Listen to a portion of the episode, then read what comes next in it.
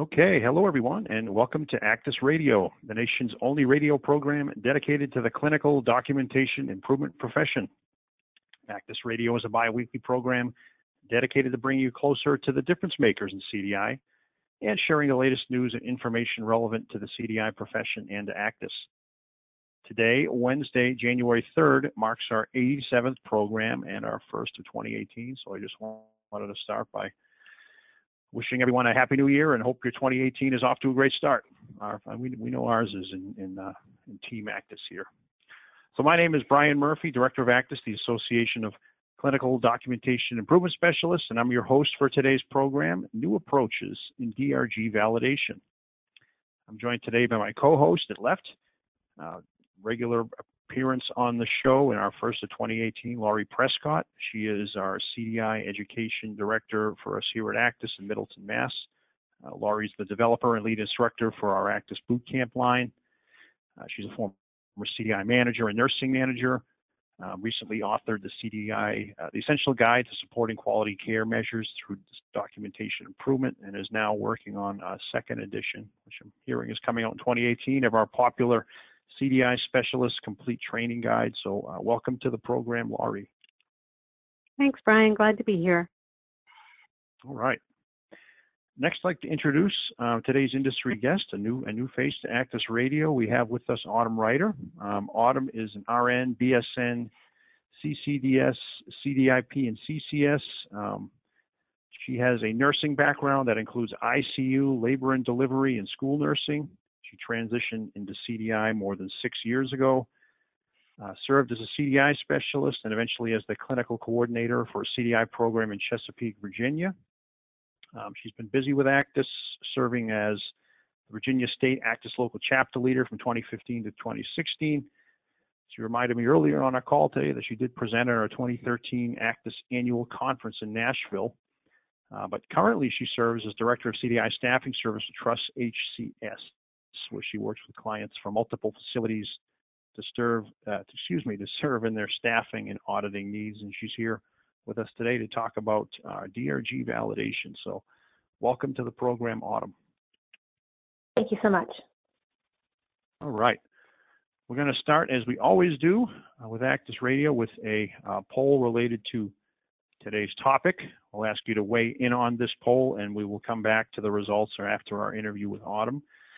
Uh, the question reads, um, does your CDI department perform DRG validation? Your options are yes, with CDI staff holding final responsibility for that assigned DRG.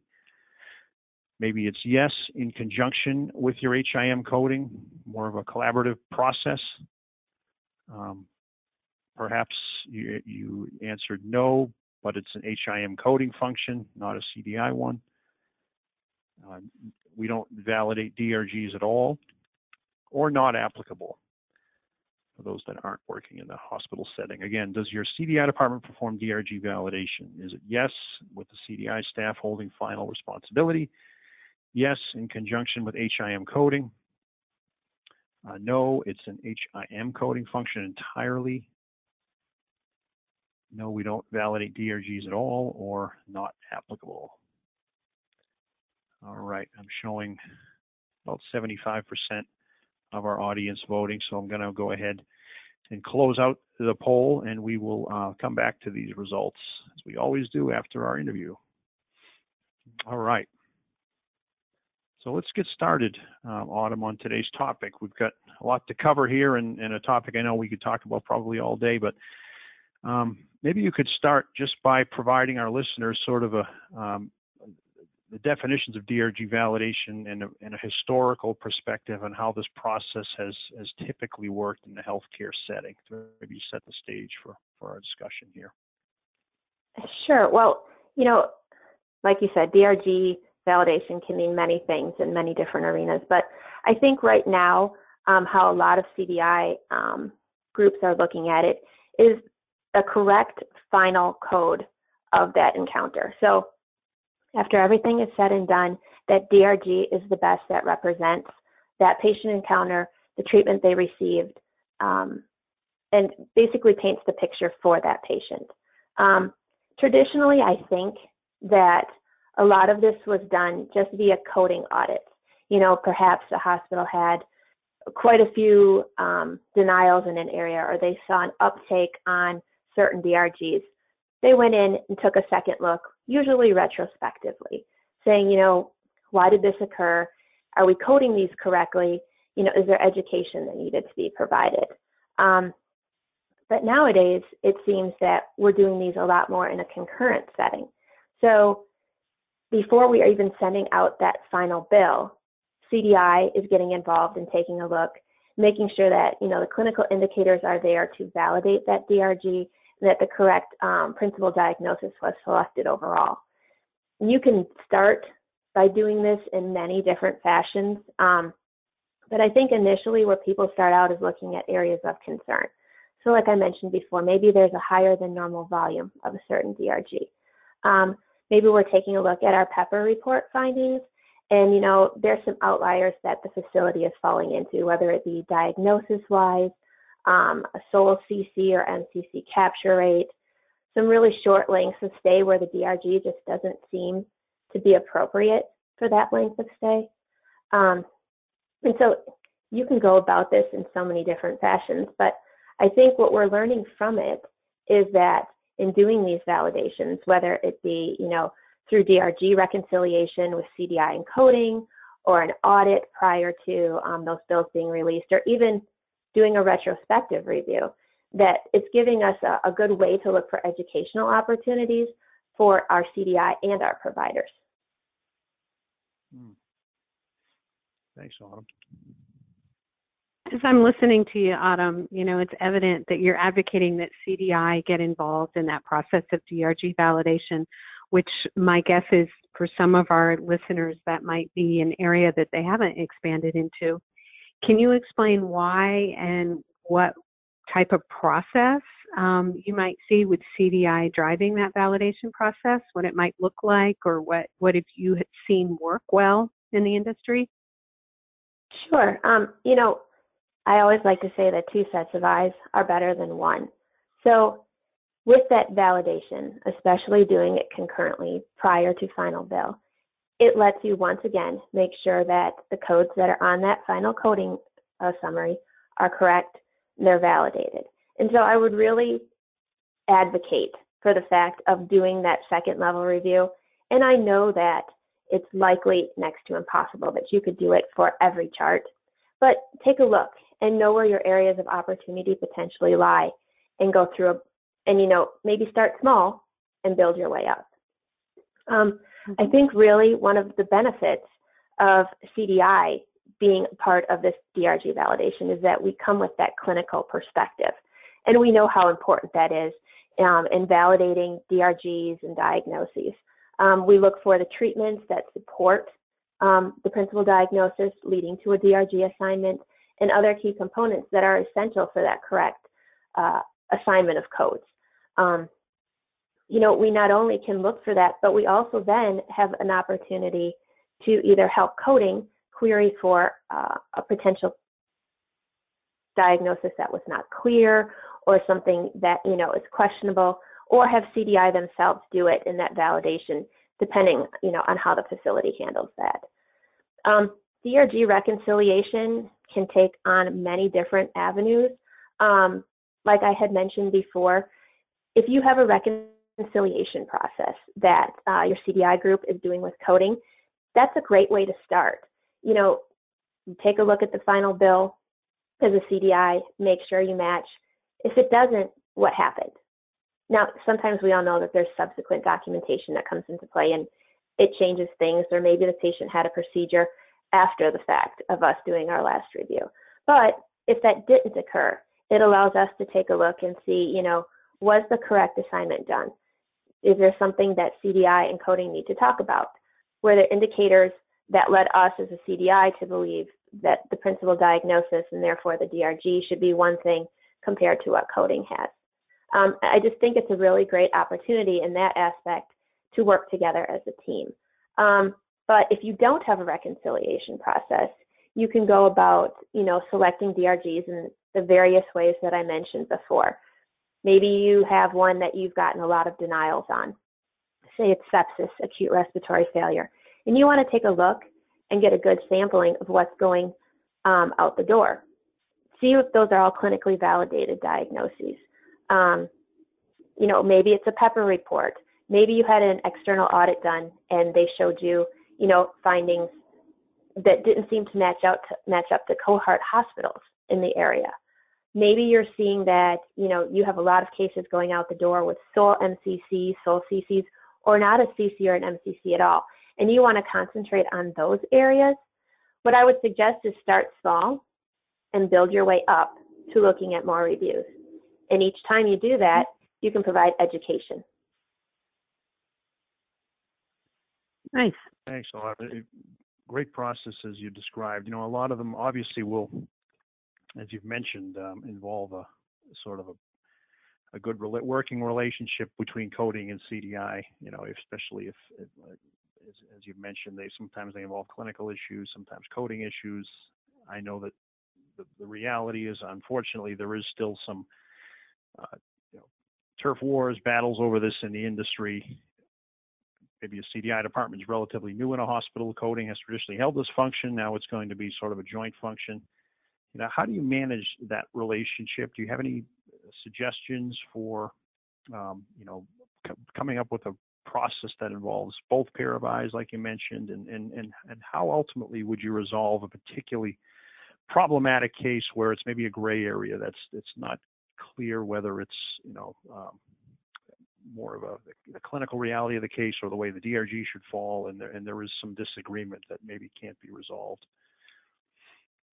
Well, you know, definitely, I think we've all realized that CDI departments and coding departments, and you know, for that matter, quality, none of us can be siloed anymore.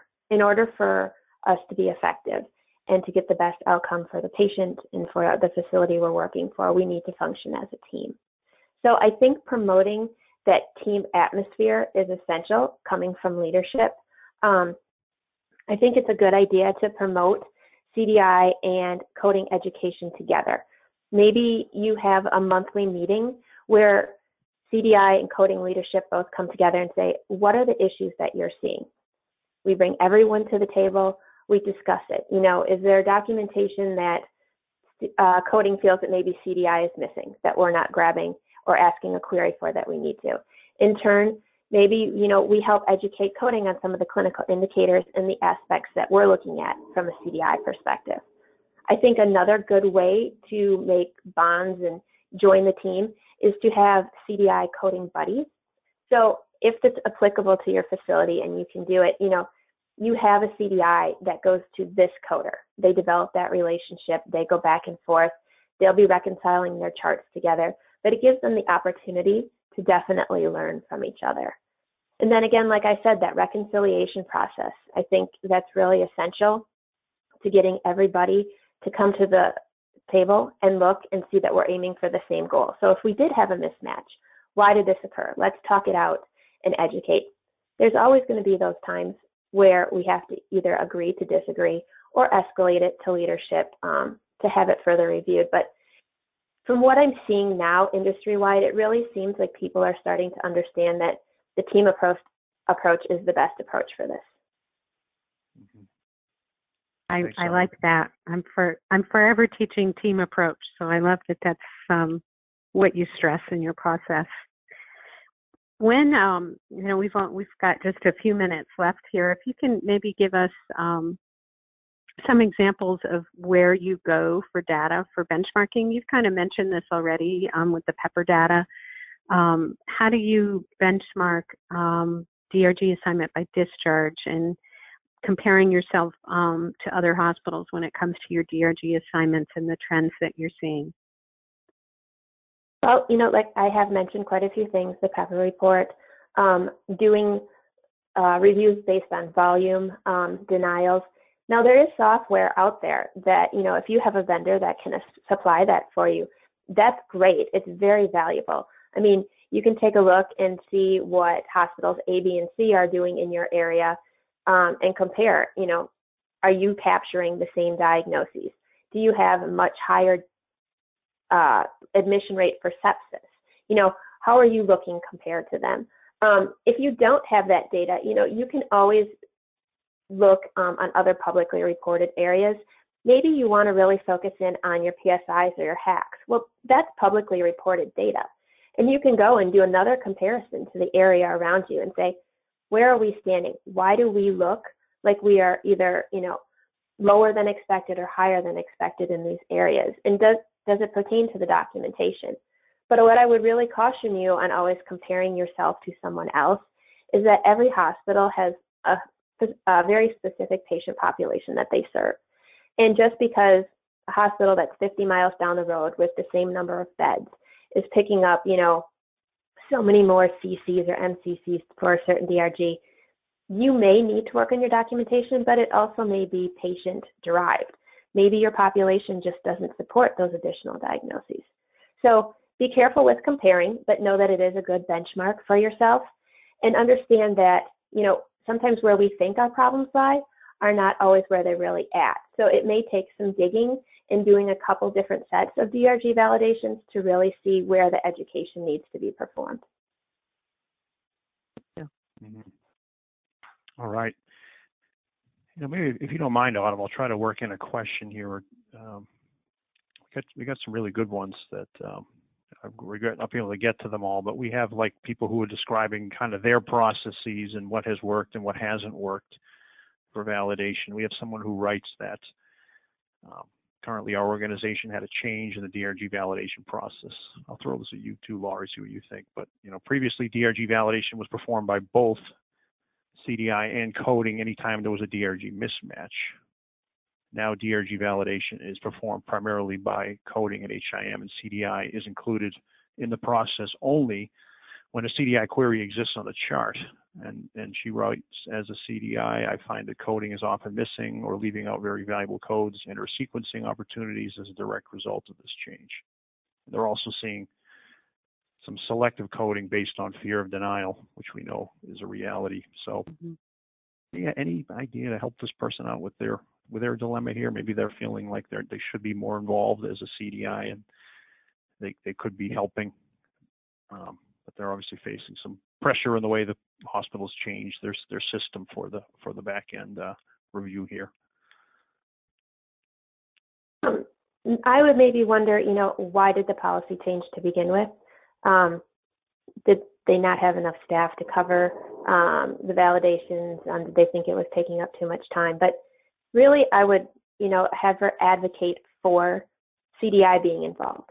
And if that takes going through back data to show them, you know, this reconciliation occurred and, you know, after we discussed it out and we reviewed it with coding, we had this change, you know, the relative weight was this, or we were able to clarify that this wasn't um, a hospital acquired condition that occurred.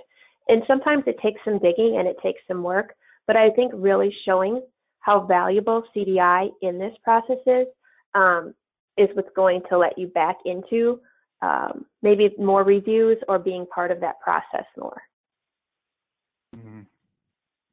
Yeah, that's great. Showing showing evidence, showing ways that they could have made a difference had they been involved. I think is a is a good starting point there. Any any comments there, Laurie, at all? No, I, I, I, completely agree with what Autumn's saying. And as she said earlier, the more eyes that look at the chart, probably the higher benefit for the organization. Um, I do think the important question to ask is why have you made have you made that change in policy? Was it due to conflict, which can be addressed in a, a number of different levels? Um, because the process of reconciliation can lead to conflict, as we've talked about before. Um, earlier and you know if that's the issue that can be handled very differently don't don't try to fix the problem by creating a new problem so um, if it's an right. issue with staff not working well together fix that and see if you can continue the process of drg validation being a shared shared process we all bring different skills to the table we need to support each other in that process yeah, you're right, and it, it could be something too, like the DNFB is was being too long and they needed to get some of these claims mm-hmm. out and maybe the, the old process was holding them up too long. I don't know, but, but more investigation needed. But that's a good place to start, I think, is getting at the why there. All right, let's um let's go ahead and share our poll results again. Again, we asked our attendees um, does your DI, excuse me, does your CDI department perform DRG validation? So 7% say yes, with CDI staff holding final responsibility for that validated DRG. Uh, 59%, uh, clear majority here, do this in conjunction with HIM coding, so good sign there. 18% uh, though say no, um, it's an HIM coding function only, with another 14% not validating DRGs at all, uh, and 3% not applicable to their situation. So those are our poll results. Maybe I'll start with you, Autumn, and then turn it over to Laurie. Anything here surprise you, or what would you say about our, our uh, first poll results here of 2018? No, I don't think there's a surprise. I think it, that 59% is very encouraging. Of course, we would like to see, you know, more facilities doing it. Sometimes it's a matter of staffing or policy, but I think 59% is outstanding. I mean, it, it definitely lets you know that CDI is taking a look and knowing that second reviews or that validation is important. And like I said before, catching it on the front end um, seems to be, you know, a wave that we're seeing in a lot of the CDI programs. Right. Will you, Laurie, any comments on this? Yeah, I was encouraged with the 59%. Um, I kind of focused in on that 7% that state CDI staff holds the final responsibility. Um, and that's an issue. I would rather see it in conjunction with HIM and coding, working together. Um, your coding professionals um, should be the ones that best understand the rules of coding and DRG assignment. And I would hate to see them not be part of that final discussion when it comes to the DRG assignment. So that 7% kind of made me think what's actually going on at that facility, but I do like the 59%. All right, great. Well, thanks, guys. Um, we're going to move on now to our In the News segment. Again, uh, In the News is a regular segment featuring the latest news and industry updates relevant to the CDI profession. Uh, figured, speaking of DRGs and kind of tied in today's topic, um, I received the following email recently from a CMS listserv that I belong to. Um, I'll just show you guys how to, if you haven't subscribed to the uh, MLN listserv, it's uh, free and it's a service of CMN, CMS. It's called MLN Connects. So this is the actual page. Uh, after the show, as I usually do, I will put this link in the uh, program show notes um, that we post on acdis.org along with the recording. But you can you can sign up and subscribe right here to MLN Connects. So if you're not getting this, you should. It's a free service and it's coming from the top. And usually there's some helpful information here. Um, this particular article relates to uh, it's right here on your screen Medicare hospital claims, avoid coding errors reminder. So it's basically CMS recapping and sharing some uh, reports by the OIG citing significant issues leading to coding errors in the Medicare hospital claims. We're not going to go over modifier 59, more of a um, outpatient coding issue. Important, but uh, I wanted to share this one today. This one was in regards to uh, Medicare improperly paying hospitals for beneficiaries who would not receive 96 or more consecutive hours of mechanical ventilation. So this article links to um, that link goes to this OIG article. Would recommend you check it out. Um, again, it is regarding uh, a couple of DRGs that are related to mechanical ventilation, specifically MSDRGs 207 and 870. Uh, this is a fairly lengthy report, so too much to summarize here, but just in summary, um, what the OIG states in this report is that for MSDRGs 207 and 870 to be assigned to a claim, beneficiary must have received 96 or more consecutive hours of mechanical ventilation.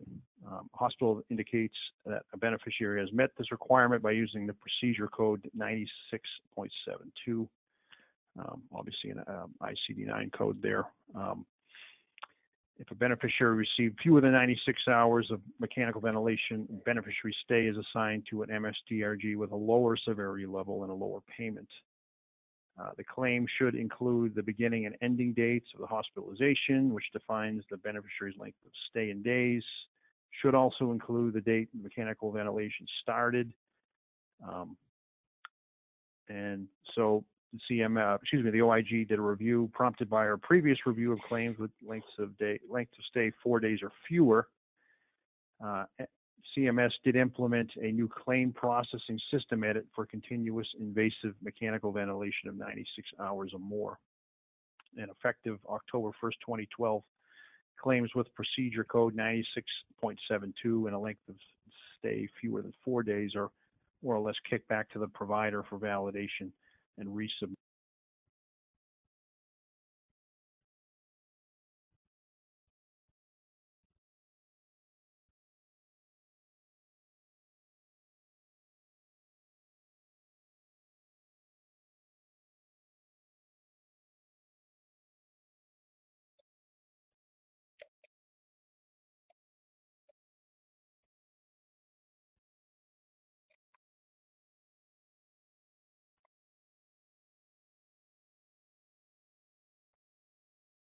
Hello, Laurie and Autumn. Hi, Brian. Now I hear you. Oh. I was just typing I in a just dro- I- message, but I seem to have Oh, lost boy. audio. I dropped out there. Well, regardless, sorry about that, guys. I don't know what happened there. A little audio difficulty. 2018, we get Live again. television. you never know what can happen. Uh, th- this this is a it's just an interesting report to check out about that um, MSDRGs 207 and 870 and making sure that you have um, reported accurately procedure code 96.72 um, and have 96 consecutive hours of mechanical ventilation on these claims, or the OIG is going to deny them. Um, this resulted in 1.4 million dollars of overpayments, according to the OIG. Um, just wondering what you guys thought, Autumn and Laurie, of this report and this claim. Um, do you have any advice for those struggling with this issue? Maybe suggestions that you've seen that CDI could get that vent time documented? I know that procedure review is not always a focus for CDI, but for these types of cases, you, you, you can see the importance there. Um, I've, I've seen errors in timing for the vent. I don't know if I've seen the percentage that they're speaking to. Um, but I would just say, you know, for your facility to try to get a standardization so that documentation is easy and clear to find and that CDI um, understands the timing of vents. And even if that discussion needs to be held with coding as well, just to make sure everyone is on the same page. Absolutely. Um, I think standardization is a big thing, especially with electronic health records. Um, making sure that there's that one place where your your vent times are documented, so time of intubation and time of extubation, and making sure that people understand how important it is to document that consistently. Um, I see a lot of times what happens uh, with um, insurance denials is they will go in and if there's not consistency in the times that are documented, so the respiratory therapist says the patient was intubated at 10 a.m. and the physician says the patient was intubated at 11:30, they're going to default to the shortest window as an auditor. So we want to make sure that everybody's consistently documenting the same, and that might mean that you make sure that one um, staff member is the one that does the documentation for the time. So one specialty, maybe it's only the respiratory therapist that, that document that or only the physician, what it, whoever you can um, deem as the most reliable source to make sure that those times are documented consistently and in the same spot within the record. And CDI can do a lot concurrently to make sure that that's clear. Um, so that by the time it gets to the coder, hopefully there's no um, issues. All right. Well, great stuff. Thanks, guys, for reviewing that report and covering up for my little audio glitch there. All right, we're going to wrap up with uh, an ACDIS update. Uh, ACDIS update is um, a segment of the show bringing you what's going on inside of ACDIS. Just want to remind our folks that about our CCDS exam prep class. This is a relatively new class we offer to help folks prepare for the CCDS exam. We cover the major content categories on the exam uh, in detail over this two-day class. Uh, we offer it throughout the country live as well as online. Our first our first uh, boot camp of the year is coming up in uh, Las Vegas, so a good, great place to get away for the winter. If you're here on the East Coast like us, you're getting slammed with some horrible weather. Um, if you'd like to check that out, that is January 22nd and 23rd. If you're thinking about pursuing certification, this is a great place to start. It's taught by our instructors. Uh, we also cover um, real world study strategies and um, we also, you know, have a lot of experience in, in terms of how the ex exam is administered and, and really get you prepared as well as you can for the for the CCDS exam. So check it out if you haven't already, or or refer it on to your staff. All right, we're going to um, wrap up here at this point. Again, uh, I want to thank folks for joining us for our first show of 2018. We've got a great full schedule coming up for you uh, for the year. Really looking forward to uh, what we have to offer you in 2018. As I always say, I, I, your ideas are great. In fact, this next show we have coming up is the result of a couple of questions I've received about encephalopathy. So we're going to go ahead with a sort of a combination of a clinical topic with some of the uh, popular mailbag show that we did a few weeks, uh, a few months ago, back in November with some encephalopathy.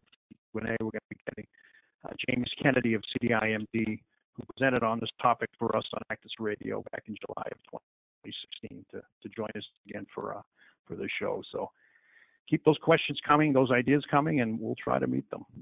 Um, so that will do it for today's ACDIS Radio. Again, want to thank Autumn for being on the show today. Some great, great insight and suggestion, Autumn. And uh, thank you, Laurie, as always. And we will see you guys back here again in two weeks. Take care, everyone.